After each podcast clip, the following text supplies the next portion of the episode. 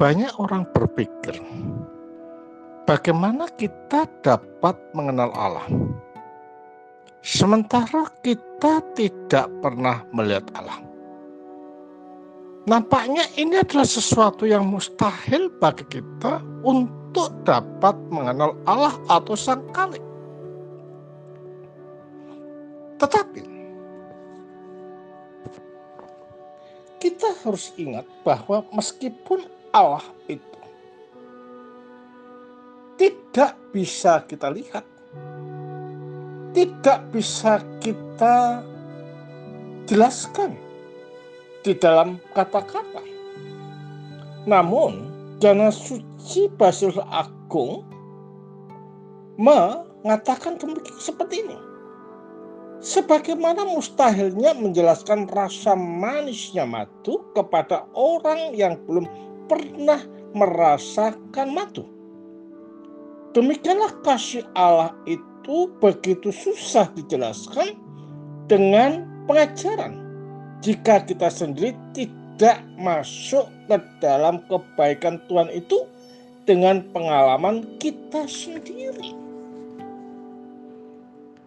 Dari sini kita dapat melihat bahwa kata-kata bijak yang diungkapkan oleh Jana Suci Basileus itu sungguh masuk akal kita tidak mungkin dapat mengatakan bahwa madu itu manis.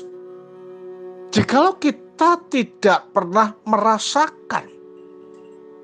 Demikian juga kita tidak bisa mengatakan bahwa Allah itu maha kasih, Allah itu maha penyayang, Allah itu tidak pernah membiarkan kita kalau kita tidak mempunyai pengalaman bergaul manis dengan Allah.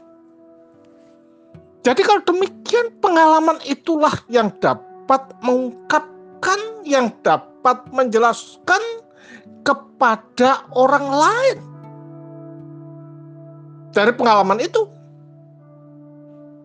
bisa menceritakan dengan tegas bahwa Allah itu adalah maha kasih bahwa Allah itu tidak pernah membiarkan kita sendiri dan Allah itu tidak mau kita menjadi yatim piatu.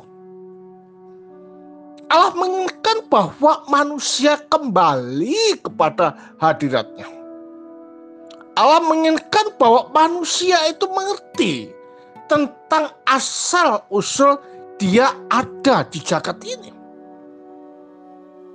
Nah, kata-kata ini bisa terungkap dan bisa dijelaskan pada orang yang telah mengalami hadirat Allah di dalam hidupnya.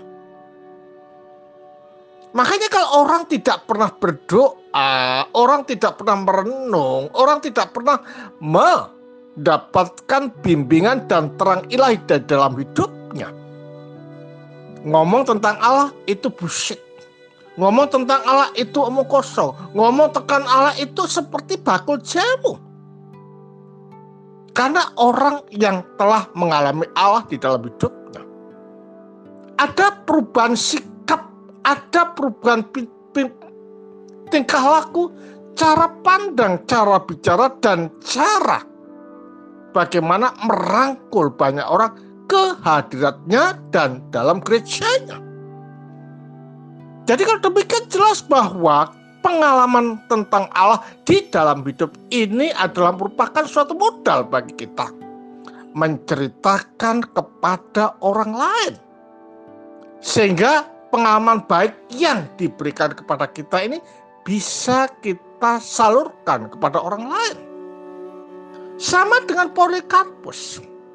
Ketika dia mau dibantai dan mengatakan demikian aku sudah 80 tahun melayani Yesus, tetapi Yesus tidak pernah mengecewakan aku. Bagaimana aku bisa mengkhianati dia? Kata-kata ini terungkap di dalam diri Polikarpus. Karena apa? Karena dia telah mengalami kebajikan Allah, pertolongan Allah, dan naungan Allah di dalam hidup Sehingga dengan demikian dia bisa bercerita.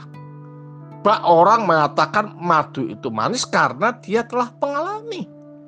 Orang mengatakan madu itu baik karena dia merasakan.